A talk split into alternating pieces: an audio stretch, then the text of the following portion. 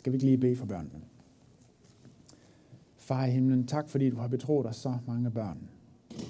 Og Jesus, jeg beder om, at du vil give os noget til både i vores familie og her i menigheden til at være gode eksempler for den, som er dit navn. Og øh, jeg beder om, at det må være deres store lykke at kende dig og tjene til at høre dig. Og jeg beder om, at du vil velsigne dem med noget godt for dig nu. Og det samme beder vi for os herinde. Jeg beder om, at du vil gøre ordet levende, og at du vil give os, hvad du ser, vi har brug for. Det beder vi om i dit eget navn, Jesus. Amen. Teksten til øh, søndagen i dag, den handler om hvile. Og øh, I kan se Simpsons, der han har fundet til hvile. Og det er altså ikke fordi, at det nu er tid til at sove middagssøvn, mens at børnene de er helt stille. Men det er fordi, at vi skal prøve at dykke ned i det her tema. Og jeg vil starte med at læse prædiketeksten fra Matteus evangeliet, kapitel 11. Og I må gerne blive siddende. Den kommer op på skærmen også her. Jesus siger, Kom til mig, alle I, som slider jer trætte, og bærer tunge byrder, og jeg vil give jer hvile. Tag mit å på jer og lær af mig, for jeg er sagt modig og ydmyg af hjertet. Så skal I finde hvile for jeres sjæle. For mit å er godt, og min byrde er let. Amen. Var der nogen, der blev distraheret? yes. Lad os få det næste billede på. Ellers sidder jeg bare og tænker på, hvad er det? Inden for de sidste par uger, så tror jeg, der er rigtig mange af, der er sammen med mig, og mange andre europæere, der er blevet forundret over, hvorfor alverden han blev valgt som præsident i USA. Var det den bedste statsmand, de havde af de over 300 millioner? Hvorfor er der så mange amerikanere, der stemte på ham? Der er jo tydeligvis mange ting, han slet ikke har styr på af, af faktuelle ting og sådan noget. Er det den rigtige mand? Jeg blev også ret overrasket ved sidste folketingsvalg. Og hvis vi lige får den næste op her, der har vi Uffe Elbæk. Der var mange, der ikke har regnet med, at de kom i øh, Folketinget. Men de fik et fantastisk godt valg. Og øh, Trump og øh, Uffe Elbæk, der er mange ting, de ikke har til fælles. Øh, du må gerne lade den hænge på, Jonas.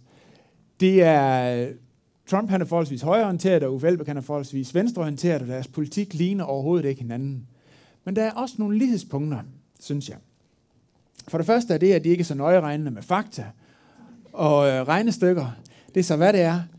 Men noget, som de har til fælles, det er, at de har en drøm om en bedre fremtid. De har en drøm og et bud på, hvad der skal til for at skrue et samfund sammen, sådan at det bliver bedre, end det er endnu.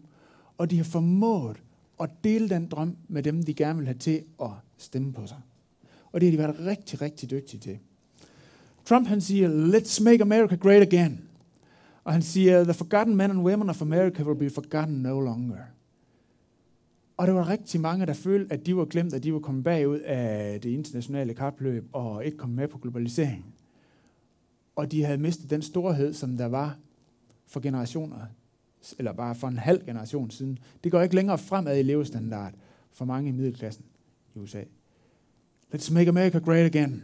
Det var en drøm, som de øh, kunne genkende fra deres eget liv. Alternativet, de har en drøm om, at vi skal arbejde mindre, og vi skal leve mere økologisk og bæredygtigt. Og, øh, og så bliver der en regning, og den må vi se, om der ikke er råd til at betale. Men det var en drøm, som der var mange, der kunne øh, forholde sig til. Og øh, jeg er ikke politiker, og det her det er ikke en politisk talestol, men det er en prædikestol, så min pointe er ikke politisk i den her sammenhæng. Men jeg synes, at de her to valg, de understreger for mig en pointe. Nemlig det, hvad drømme betyder for os. Hvad drømme betyder for os.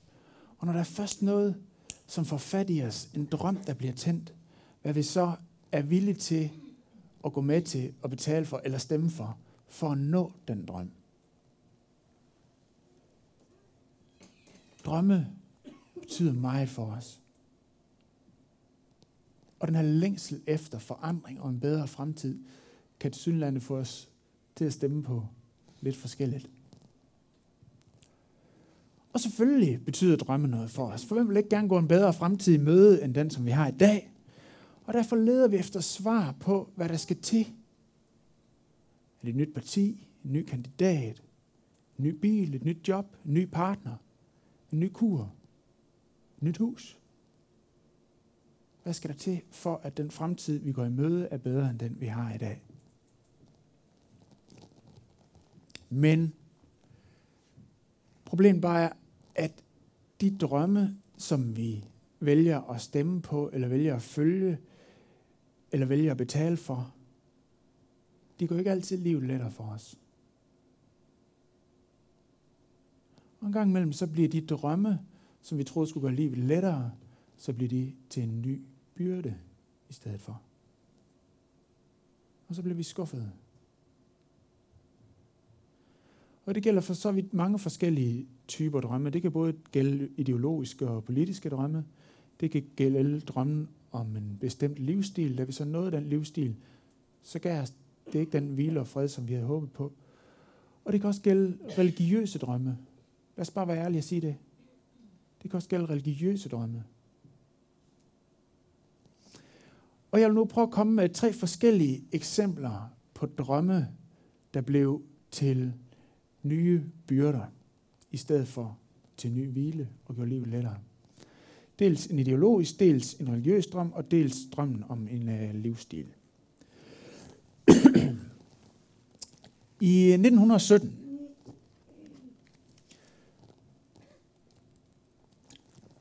der var der revolution i Europa. Den russiske revolution. Og der var rigtig mange i Rusland, der sagde, at nu skal det være slut med sarens, fyrstens og adelens øh, undertrykkende øh, vælde. Og vi har en drøm, sagde man i Rusland, godt hjulpet på vej af en fyr, der hed Lenin, og sagde, at nu skal vi have en kommunistisk samfundsorden. Nu skal vi alle sammen være fælles om tingene. Vi skal ikke kæmpe indbyrdes. Der skal være velfærd til alle, og vi deler ressourcerne ligeligt ud, og magten skal gå til arbejderklassen, dem der laver arbejdet. Og på mange måder så var det jo egentlig en smuk drøm. Ikke? Så det var der mange, der sagde, det gør vi også omstyrtet i samfundet. Og efter 2. verdenskrig, der blev øh, det meste af Østeuropa og øh, det meste af Sydøstasien også en øh, kommunistisk styre. Og helt op til 60'erne og 70'erne var der faktisk mange i Danmark, også på høje steder, der, der, der lavede bare ind på den her drøm om en kommunistisk verdensorden. Så ville alting blive bedre. Det var det, øh, det lå tæt sammen med 68-oprøret, og det, det ønske, man havde om et, øh, om et nyt samfund. Men så faldt muren, Berlinmuren og jerntæppet i øh, 1987. Og det blev tydeligt for alle, uanset om man var tilhænger af kommunismen eller ej, at det var ikke blevet til ny hvile, men det var blevet en ny byrde i stedet for. Og det har trukket selvstændighed og initiativ og frihed ud fra en hel befolkningsgruppe, der har levet under det her. For det var ikke blevet en ny hvile, ny frihed, det var blevet en ny byrde i stedet for. Det var en drøm, der ikke gav hvile, men blev en ny byrde. Lad os prøve at kigge på en religiøs drøm. På Jesu tid, der drømte man om, at der skulle være frihed i Israels land. Det var besat af romerne. Og man tænkte, øh, religion og politik rigtig, rigtig meget sammen på det tidspunkt. Og øh, Israel var besat af romerne, og de ville gerne have deres eget land og deres egen konge, hvor de kunne have fred og hvile. Shalom, som de siger. Fred. Og der var forskellige bud på, hvad der skulle til for, at de kunne nå det mål. Farisæernes bud var, at for den her drøm, den skal opfyldes, som vi overholde Guds lov, Toran, til punkt og prikke. Det er vigtigt. Det er afgørende, sagde han. Og øh, hvis vi siger, det var Torans bud her, det må vi ikke overholde, så for at vi ikke kom derhen, hvor der var chance for at overholde det, så bygger vi en masse ekstra bud op udenom. Øh, det er det, vi i dag kender som Talmud. Altså de fædrende overleveringer over, hvad man skulle sørge for at overholde, for ikke at komme til at komme i nærheden af at kunne overtræde, og så videre. Og det blev utrolig omstændigt. Og i dag, der kan vi godt sige, ja, det var jo farisæer, det var jo farisæiske, det er ikke lige fra en buzzword, det er sådan en negativ ting. Men på Jesu tid, der var det faktisk en bred folkelig bevægelse med stor opbakning. Det var farisæerne, der sad på synagogerne, hvor de flest kom om søndagen. Og de havde stor, stor opbakning i middelklassen. så er faktisk mange, der gjorde bare ind på det bud på, hvad der skal til for, at vi når den, øh, det liv og det, øh, den fred og den hvile, som vi gerne vil have man havde en talemåde, der gik på, at hvis man øh, sagde, okay, det lyder fornuftigt, det de siger, det her fra især, at så gik man ind under lovens å. Man tog lovens å på sig og skulle bære det. Og de fleste forskere i Nye Testamente er enige om, at det er faktisk det, Jesus han refererer til i øh, stykket til i dag, når han taler om I, som slider jer trætte og bærer tunge byrder. At det er de her byrder, det er den her religiøse drøm, der er blevet til en byrde på deres skuldre. Længere frem i Matteus evangeliet, kapitel 23, der siger Jesus om farisæerne, de binder tunge og uoverkommelige byrder sammen og lægger dem på menneskers skuldre. Den religiøse drøm er blevet til en ny byrde, som sled dem trætte. Hvad så med drømmen om en øh, livsstil? Livsstilsdrømmen. Der har jeg lige et billede, I skal se. Jeg synes faktisk selv, det er ret fedt. Prøv at se. Jeg synes, hun ser på mange måder ser rigtig vellykket ud, det her. Der er mange ting, som hun er kommet i mål med, af det, som vores kultur sætter højt. Hun har holdt øh, figuren, hun er sådan rimelig tjekket øh, påklædt. Hun har sikkert også fået en god uddannelse, det er af de briller, hun har på der. Ikke Og den der akademiker Fritz, hun har. Og hun har endda fanget af sidste nye mode inden for sko. Kan I se det? Der er rigtig mange ting, hun er kommet i mål med. Men der er også noget, der går galt. Der er et eller andet, der er blevet til en byrde på hendes ryg. Bare lad billedet hænge lidt.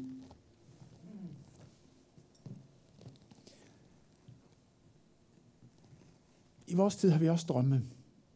Vi, jeg siger vi, bare bredt os i Danmark. Der er nogle ting, som vi sætter højt, som har høje værdier. Og det er det at få en øh, spændende uddannelse, som er interessant. Folk synes, det er interessant, og øh, som interesserer mig.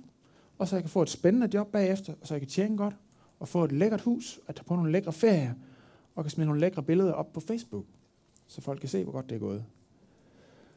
Og øh, så er det vigtigt, at jeg selv ser rigtig lækker ud. Fordi så kan jeg nemlig få en lækker partner. Og så kan vi få nogle lækre og vellykkede børn, som kan vise, hvor vellykkede vi er. Og så er alting godt. Og hvis det ikke lykkes,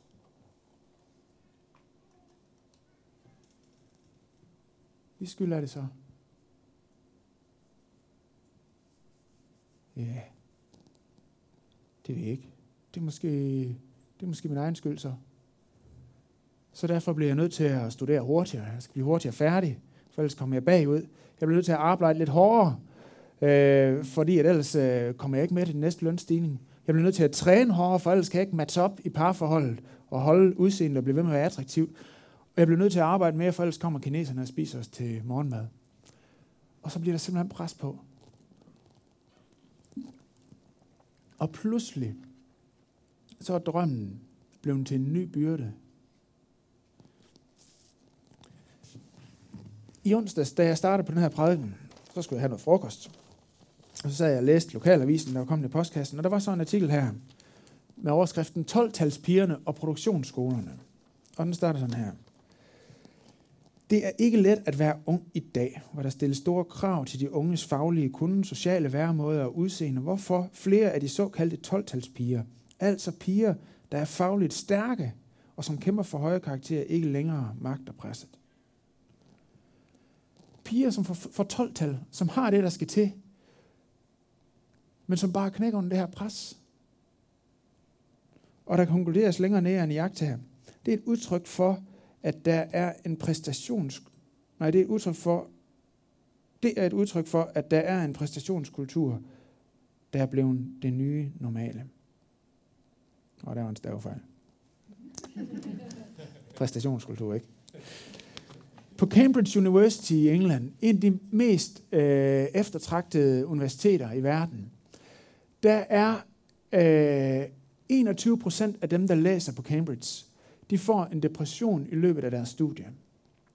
Og det er altså ikke bare dem, der føler, at det er også lidt svært, og det er også lidt hårdt, og det er lidt mørkt udenfor. Det er diagnostiseret og behandlede depressioner. 21 procent. Så hårdt er presset for at præstere max på en af verdens bedste universiteter. Det er vanvittigt højt. Nu hørte vi om farisæerne før, og deres lovreligion. Vi kender også til lovreligion andre sammenhænge i islam, og øh, vi kender måske fra Jehovas vidner. Og vi gør grin med den slags i vores samfund. Vi er sat fri for det. Vi er der ikke, vi er der ikke under nogen lovreligion. Vi er der ikke... Øh, vi tegner tegninger af den slags, så vi laver satire og er ironiske over for den slags lovreligioner. Fordi det er vi slet, slet ikke underlagt. Vi kan gøre lige hvad som helst. Vi kan, øh, ja, der er ingenting, som vi er, man ikke kan i Danmark. Men det vi kan blive blinde for, det er, at vi kan lave vores egen lovreligion. At vi kan have vores egen lovreligion i den del af samfundet, som vi er en del af. Og den lovreligion, mener jeg, er kendetegnet ved tre forskellige ting, som alle tre starter med P. Præstation, perfektion og performance. Præstation, vi skal lykkes, vi skal være en succes, det er vigtigt. Og perfektion, vi skal ikke bare lykkes, men vi skal være de bedste. 12 Og performance, andre folk skal se, at vi lykkes, og det går godt, og de skal anerkende os for det præstation, perfektion og performance. Og lige pludselig så kan drømmen om det gode liv, om det, der skulle give os fred, om det, vi skulle opnå, fordi så kunne vi få hvile, så blive det en ny, tung og ubærlig byrde. Måske har vi ikke så meget i en dansk kultur og lade lovreligionerne høre. Jesus siger, Kom til mig, alle I, som slider jer trætte og bærer tunge byrder, og jeg vil give jer hvile. Tag mit å på jer og lær af mig, for jeg er sagt modig og ydmyg af hjertet. Så skal I finde hvile for jeres sjæle. For mit å er godt, og min byrde er let. I samfundet i dag, der siger vi, at du skal bære med, hvis du vil være med. Hvis ikke du kan bære med, så kan du ikke være med. Men Jesus siger, kom hen til mig og find hvile. Her er et sted, du kan starte med at være med. Her afhænger det ikke af, om man kan bære med, om man kan være med.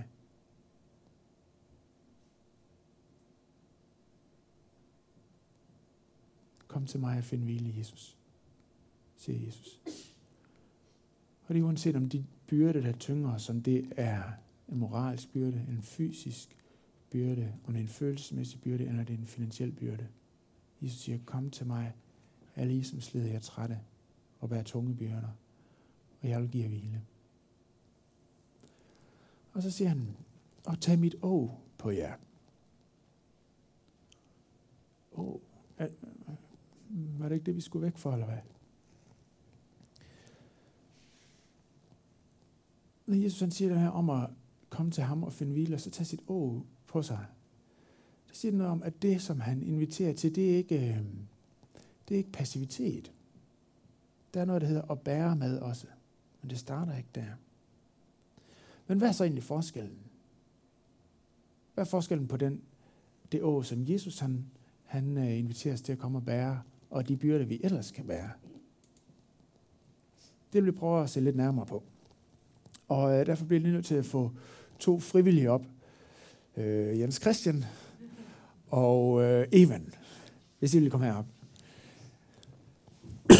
jeg er ret overbevist om, at de er næsten frivillige.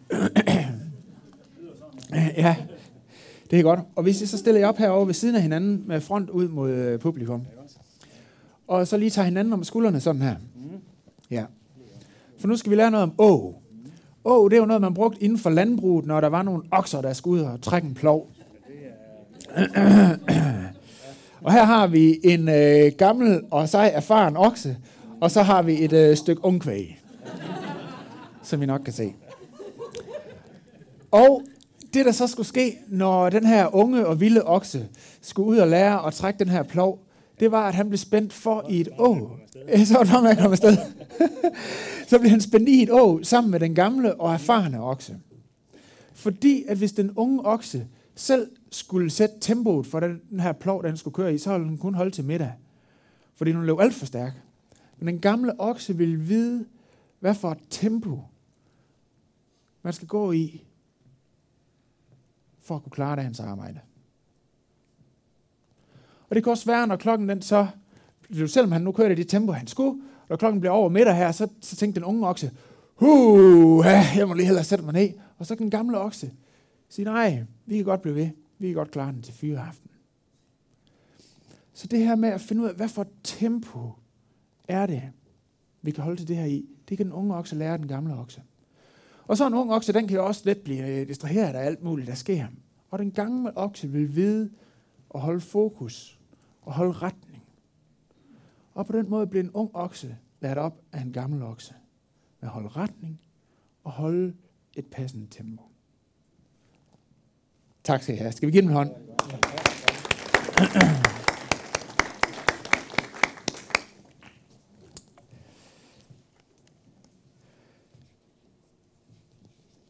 Når Jesus han inviterer os til at gå i å med ham, så er det et å, hvor han kender, han kender retningen, og han kender tempoet. Og det å er godt at gå med sammen med Jesus, fordi at han er den, som han er. Han siger selv, jeg har sagt modig og ydmyg hjertet. Og det her sagt modig, det er jo ikke sådan et ord, i hvert fald ikke en del af mit daglige ordforråd sagt modig. Det er sådan ligesom klædt lidt ud. Men det betyder egentlig øh, tålmodig eller hensynsfuld. Så når Jesus han siger, at jeg er sagt modig, så siger han, jeg er tålmodig og hensynsfuld over for den person, du er. Over der, hvor du er. Jeg kender til din situation. Jeg kender det tempo, du kan klare. Jeg kender den, du er. Jeg er tålmodig. Jeg er hensynsfuld. Og siger han, at jeg er ydmyg af hjertet. Og de her ting, det siger Jesus ikke for at sige, I skal lige være klar over, at jeg har opnået den her moralske standard, som man kan sige om mig. Jeg har sagt modig og ydmyg hjertet. Nej, det siger han for at, for at skabe tillid til, at det å, som han rækker til os, det er et godt å.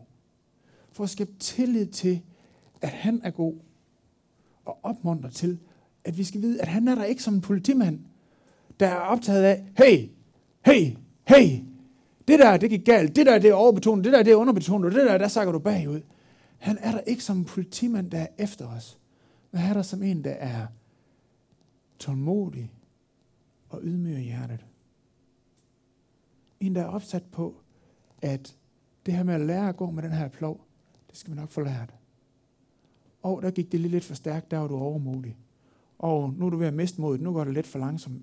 Kom, vi fortsætter. Eller, og den der retning, det er ikke en god retning. Vi skal i den her retning. Han er der som en, der er så modig og ydmyg af hjertet, og derfor er hans å godt. Og derfor er det godt at, at gå sammen med ham. Det bliver ikke til passivitet, når man kommer til Jesus. Han giver hvile, men han giver også en måde at leve på, som giver hvile for sjælen.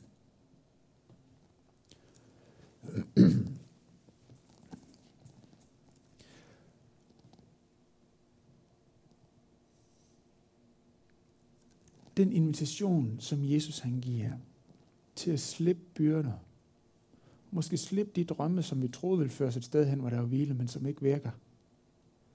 Den invitation, han giver til at gå i å med ham og lære ham. Lære, sige, hey Jesus, hvor er det, hvor er det, vi skal hen her? Hvad siger du? Den invitation, han giver til at finde hvile, det er en samtidig en invitation til at se ind i hans himmelske fars hjerte. Hvad det er, Gud har på hjerte for os. Og så opfordrer han til at komme. Kom, have tillid til mig, siger han. Kom, læg jeres byrderne af. Alt det, som tynger. og tag mit ord på jer. Mit ord er godt. Ha' tillid til mig, siger han. Lad os rejse os op og bede sammen.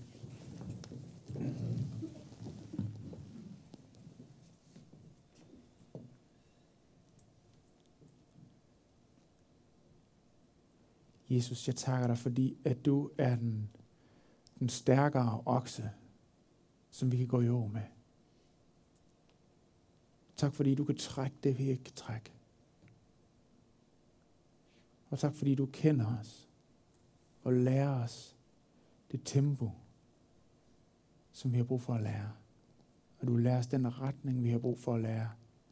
Så vi ikke render efter et eller andet, som ikke giver hvile, men bare giver nye byrder.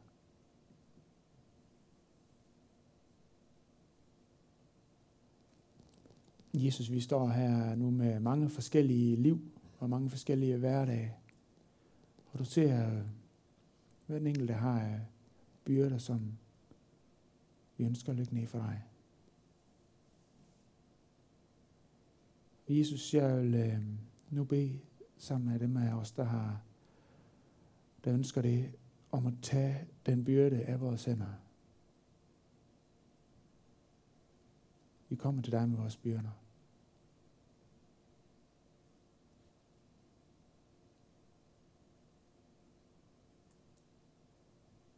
Vi kommer til dig med vores byrder.